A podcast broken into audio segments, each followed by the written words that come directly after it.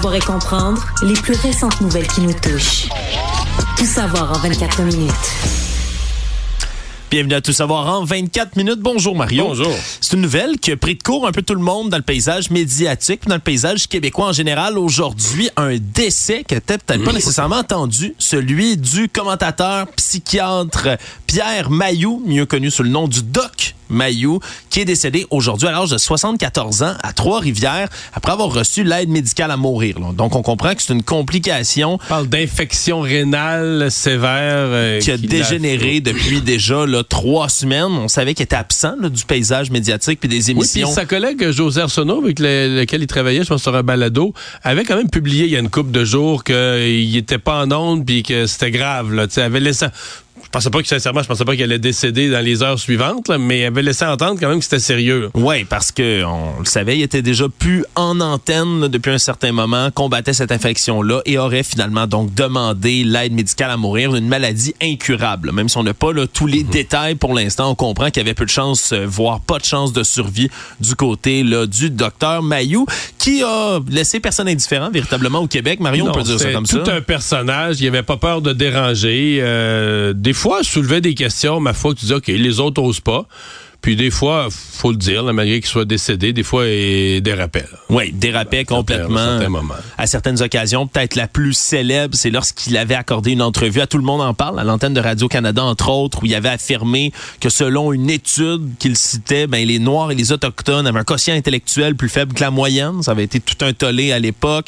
Ça lui avait valu d'ailleurs d'être radié pendant cinq ans par le Collège des médecins en deux mille douze. Il Mais était... son historique avec le Collège des médecins est pas jojo, là. Oui, je le résume simplement parce que c'est pas ma chose à faire quand même. On parle de, d'un personnage qui a été radié à sept reprises quand même au travers de tout ça, qui a essayé par la suite de démontrer la mauvaise foi du Collège des médecins. Selon lui, a tenté une poursuite de dix millions de dollars, rejeté par la Cour d'appel en deux mille vingt et un, a tenté de refaire la même chose, mais devant la Cour suprême.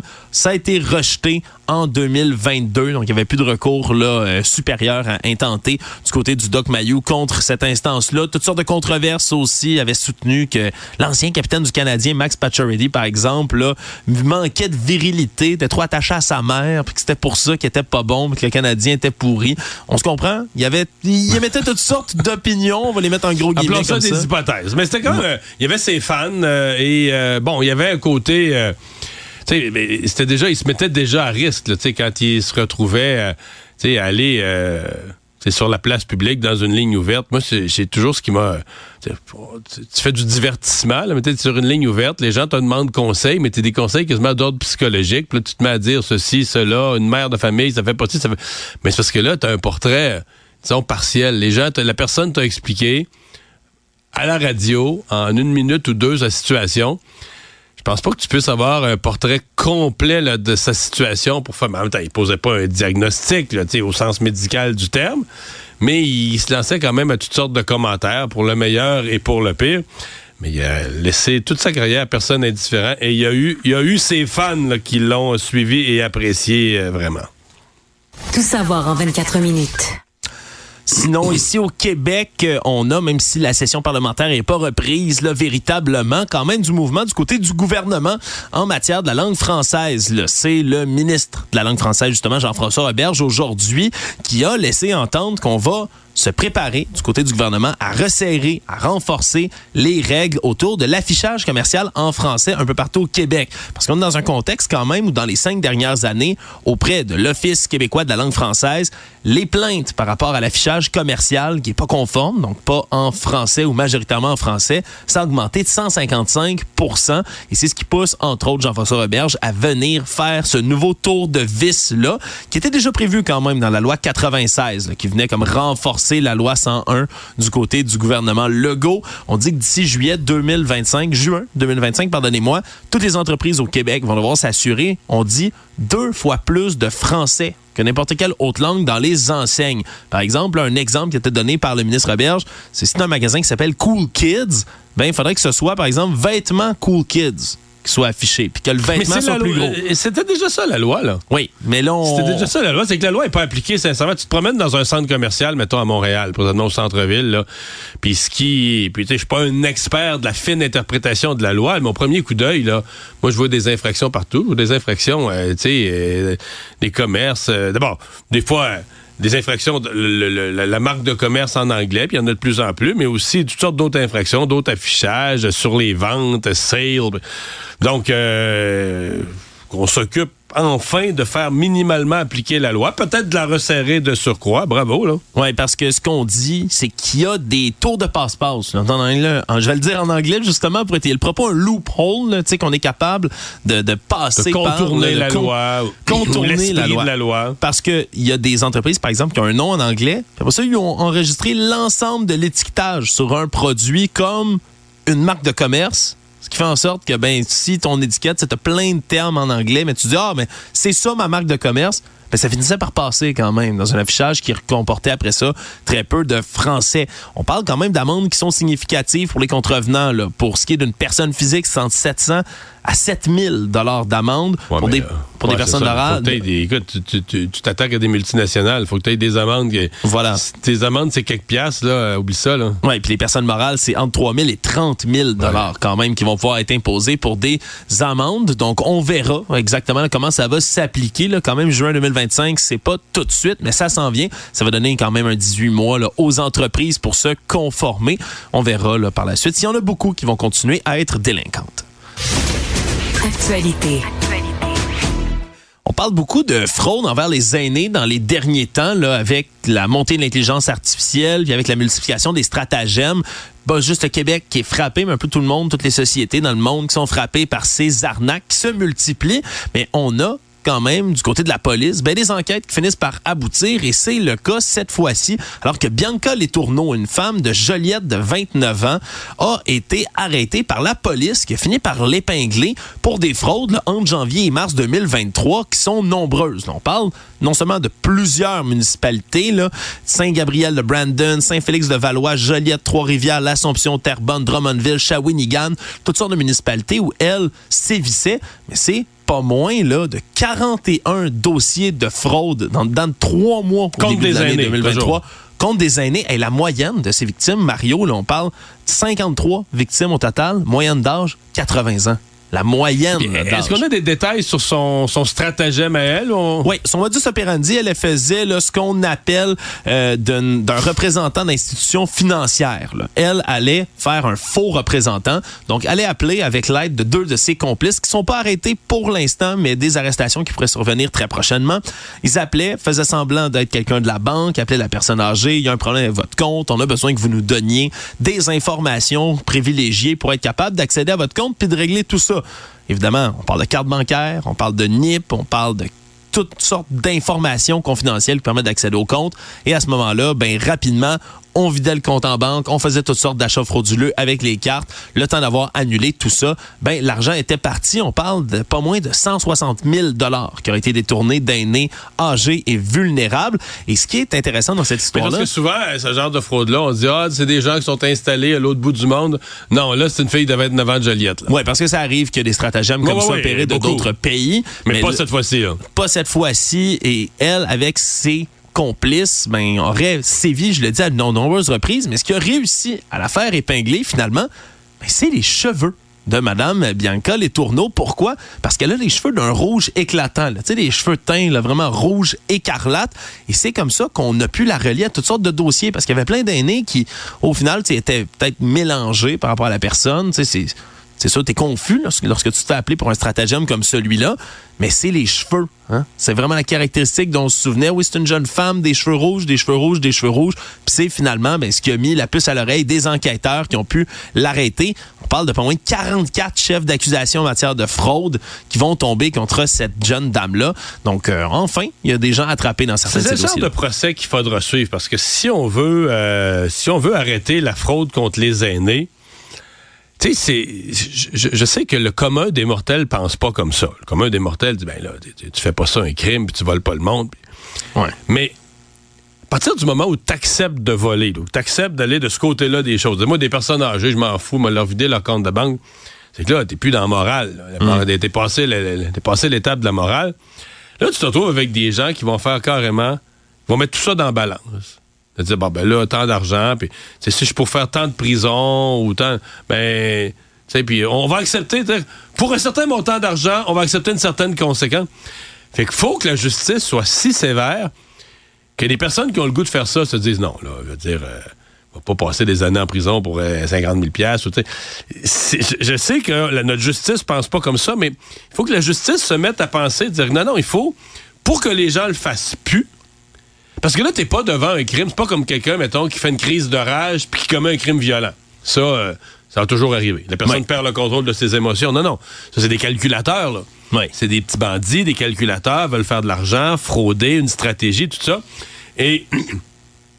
ils font, dans leur calcul, ils vont le mettre, de dire, là, au Québec, présentement, on le sait, tout le monde se dit, ben ouais, c'est peu importe, si je me fais prendre, là, un crime de même, tout ça, sans violence, tu sais, je vais faire... Ça va être une tape ses doigts, ben, ouais, je vais bien m'en sortir. À la limite, une couple de semaines de, une couple de semaines de prison, mais pour des centaines de milliers de dollars, ça vaut ça, là, tu sais. Fait que c'est ça qui... On peut, on peut plus rester dans ce régime-là. Alors, je vais suivre ce dossier-là, c'est certain, dans les, les mois à venir. Tout savoir en vingt-quatre minutes. Une autre histoire assez ahurissante qui nous parvient là, des mois après le décès d'une dame, une grand-mère de soixante-dix-huit ans qui est décédée à l'hôpital de Saint-Eustache alors dans le mois de juin dernier, alors que ben, tout semblait bien aller pour cette dame-là. Là. On parle d'une dame qui, selon sa fille, sa petite-fille, était en forme, marchait plusieurs heures par jour, euh, était pas du tout là, sur le point d'avoir des complications de santé sévères. Là, ça fait une fracture. Ça fait une fracture. Elle tombe là, et transportée à l'hôpital de Saint-Eustache vers quinze heures le vingt-trois juin dernier. Elle s'est fracturée la hanche et là, elle passe du temps sur une civière. Peut-être une situation qu'on va se dire, bah, à, c'est à malheureusement date, on normal. Pas, là, ouais, c'est ça, on est habitué. trente heures sur une civière. Le problème, c'est que la dame est sur la civière, ne peut pas se déplacer, on se comprend, fracture d'une hanche, mais reçoit ni à manger, ni à boire, reste sur place. On lui donne des médicaments pour la douleur, mais that's it.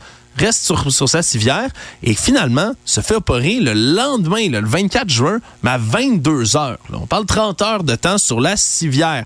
Le problème, c'est qu'on n'arrêtait pas de lui promettre que la dame, elle, serait opérée dès minuit le soir, au maximum le lendemain okay, donc matin. Donc, on lui donnait pas à boire ou à manger pour la garder à jeun. Voilà. Pour la chirurgie. Pour la chirurgie. Et là, les proches de la dame en question ont relancé là, une dizaine de fois le personnel de la santé qui leur disait bah, « c'est le système, madame, malheureusement, on peut pas faire grand-chose. » Et là, au moment où Mme Abouchard, celle qui est dé- malheureusement décédée, Annette Abouchard, ben, elle semble confuse juste avant l'opération. Là. On se comprend, pas manger depuis un bon bout, pas l'air de bien aller. Et c'est finalement pendant l'opération que l'équipe soignante découvre une embolie graisseuse. La dame est transférée aux soins intensifs. Et finalement, le six juillet, après une semaine, elle décède de ce cas-là. Le problème, c'est que là, ben, la famille, elle, porte plainte au C I S des Laurentides pour savoir exactement ce qui s'est passé et on confirme quelque chose en coulisses.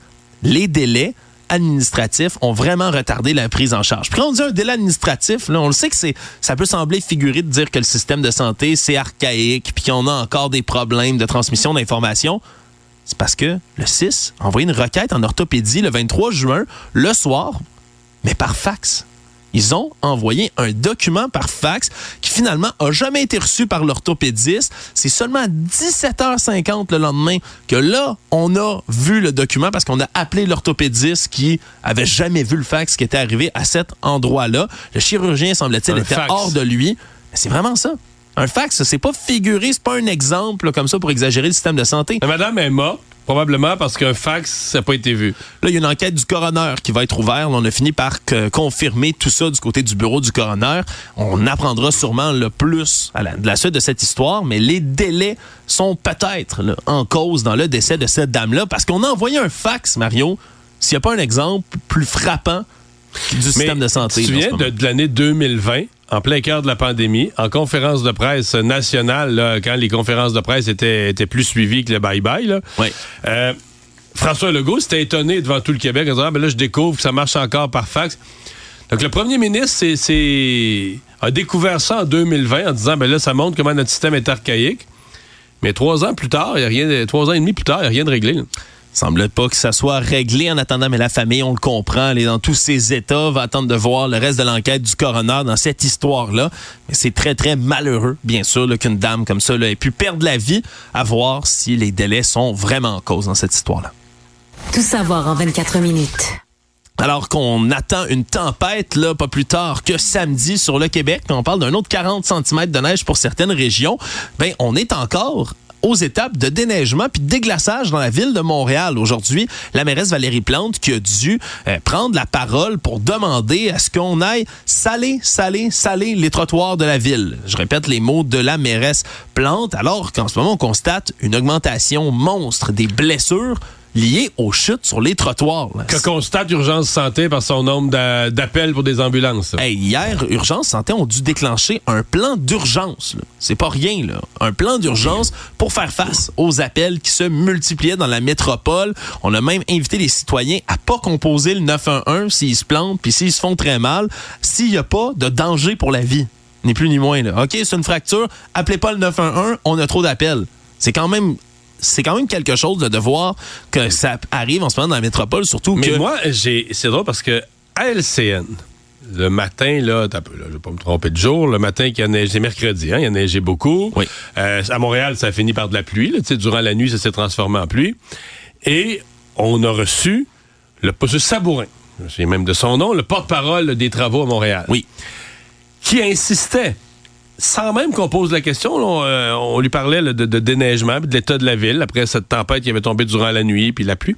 Il avait dit la priorité, c'est les trottoirs. On veut ramener, là, avant toute autre chose, tous les trottoirs sur le béton.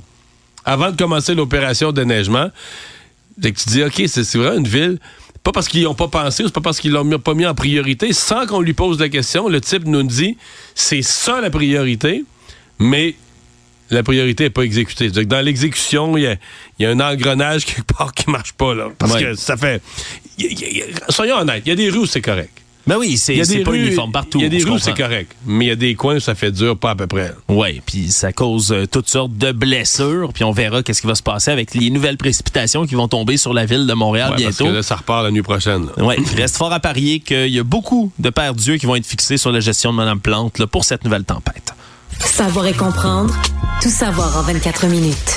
Dans les affaires judiciaires, un des pires pédophiles du Québec, celui qu'on baptise là, monsieur Luc X, on ne dit pas son nom de famille, bien évidemment, pour protéger l'identité de sa fille, fille dont il a euh, été reconnu coupable en deux mille cinq et condamné à quinze ans d'incarcération pour avoir là, fait des viols répétés sur son enfant de quatre ans, filmé l'agression de sa jeune fille pour ensuite revendre le tout sur Internet, revendre toutes sortes de pornographies juvéniles, entre autres impliquant des enfants, voire même des jeunes bébés, dans des scènes sexuellement explicites. Et en deux mille cinq, il avait été condamné à quinze ans d'incarcération. Or, ce qu'on a appris par la suite, c'est que M. Luc X, à peine trois mois après avoir été déclaré coupable, bien, a récidivé, lui, et retourné chercher des documents qu'il avait cachés dans un G P S, des documents de pornographie juvénile, au-dessus de mille treize fichiers de pornographie juvénile qui se cachaient dans le G P S, qui étaient retournés chercher et qu'on avait, donc on l'avait épinglé sur le fait. Mais maintenant, le trois mois après avoir été déclaré coupable de la récidive, bien, ce pédophile court le risque d'être étiqueté comme délinquant dangereux à contrôler. Hein? Puis un ben délinquant... là, si lui, il ne l'est pas, euh...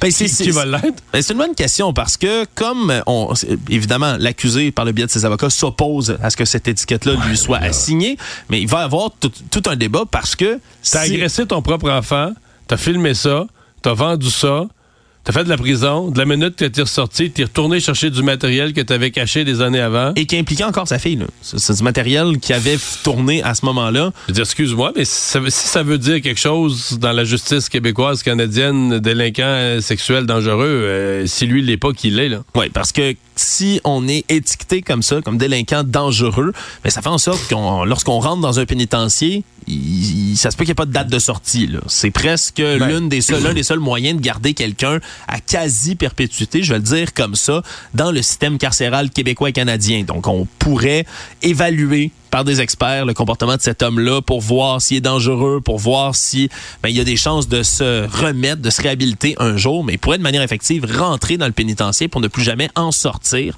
Donc, ce sera à suivre là, le débat autour de cette étiquette de délinquant dangereux à contrôler dans ce cas-ci. Économie.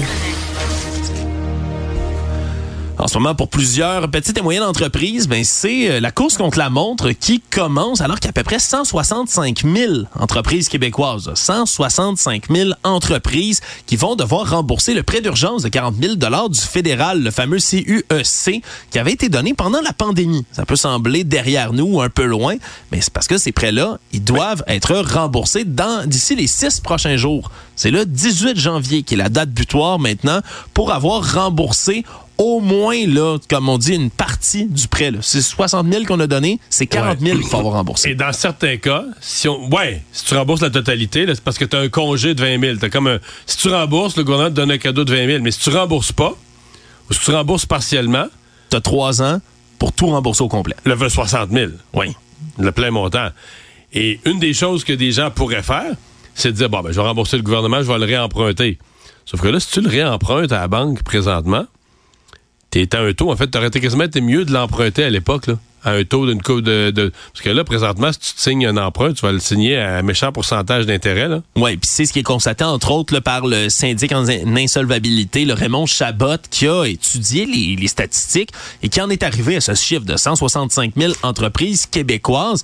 Mais c'est neuf PME sur dix qui ont eu ce prêt-là. C'est pas euh, la minorité ou c'est pas une petite partie. Non, mais il y en a probablement qui ont l'argent, qui vont le rembourser, qui ont l'argent disponible, ils attendent la dernière journée, ils vont l'envoyer.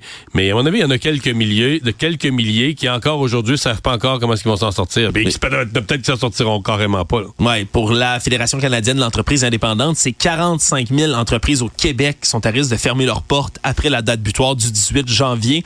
Dans le reste du Canada, selon leur estimation, c'est deux cent mille P M E qui risquent la fermeture en ce moment parce que l'endettement est trop élevé. On parle de seulement dix pour cent des entreprises canadiennes, selon Raymond Chabot, qui ont réussi à effectuer leur remboursement au mois de décembre dernier. Là. Donc, dix pour cent seulement qui ont pu rembourser. Ça va être une situation inquiétante quand même, Mario, là, auquel il va falloir se pencher éventuellement. Ben, c'est, une, c'est sûr que c'est une fragilité pour les, euh, pour les P M E. Puis quand même, le contexte économique n'est pas super facile. On est dans une année où il n'y a pas de croissance, l'économie stagne, euh, les prix ont augmenté beaucoup, l'inflation a frappé les entreprises, la main-d'œuvre n'est pas facile à trouver. Alors, c'est pas euh, pour plusieurs types de P M E, là, c'est pas des années faciles à traverser. Actualité. On suit évidemment beaucoup ce qui se passe au niveau des actualités internationales au Moyen-Orient. Alors qu'hier soir, les États-Unis et le Royaume-Uni ont bombardé le Yémen pour viser les Houthis. Un groupe qui, depuis déjà là, plusieurs semaines, s'effectue à faire ben, ce qu'on peut appeler de la piraterie, ni plus ni moins, mais aussi... Dans les... la mer Rouge. Dans la mer Rouge. Là. Piraterie, frappe, euh, on vient... causer toutes sortes là, de problèmes face au trafic maritime international qui circule par la mer Rouge. Et en réplique à tout ça, bien, Washington et Londres ont signé une déclaration commune avec l'appui du Canada, de l'Australie, du Bahreïn, entre autres, le huit alliés qui sont venus appuyer cette frappe, qui ont fait, là, on parle soixante-treize raids différents, on parle de cinq personnes tuées, six blessées du côté du Yémen, où il y a eu aujourd'hui là, de très fortes réactions, on parle de centaines de milliers de personnes qui ont pris la rue en demandant justice et vengeance face aux Américains et aux Britanniques qui ont mené de telles frappes. Le président américain Joe Biden, lui, parle d'action défensive qui a été menée. Oui, le Canada a aidé à la planification, mais il n'y a personne des forces armées canadienne, aucune ressource aujourd'hui, on l'a rappelé, qui ont été utilisées dans cette opération-là, parce qu'on veut tenter, puis c'est ce qu'on dit, là, ça peut sembler bizarre, là, mais du côté des Américains, on veut essayer de désescalader en faisant des frappes dans, le, dans la région, en essayant de désarmer, si on veut, les outils au Yémen. Mais, mais c'est, c'est comme un phénomène parallèle, là, c'est-à-dire que t'as la guerre, on dirait que, on dirait que ces pirates-là profitent un peu du fait que il y a une guerre dans la région, parce que les autres font ça principalement pour l'argent, là. C'est, c'est, ouais. des, c'est des pirates, c'est des voleurs. Là. En tout cas, de manière officielle, ils disent que c'est pour venir soutenir les Palestiniens face à Israël, mais dans les faits, comme tu le dis, Mario, ils vont attaquer toutes sortes de bateaux là, qui vont transiger par là, peu importe la nationalité, peu importe là, le, quel pavillon qui bat la coque du navire. Donc, on voulait répliquer de ce côté-là, du côté des Américains et des Britanniques. Ça a été dénoncé par plusieurs pays à l'international et on a dû donc ben, se justifier un peu toute la journée autour de tout ça. Résumer l'activité en vingt-quatre minutes, c'est mission accomplie.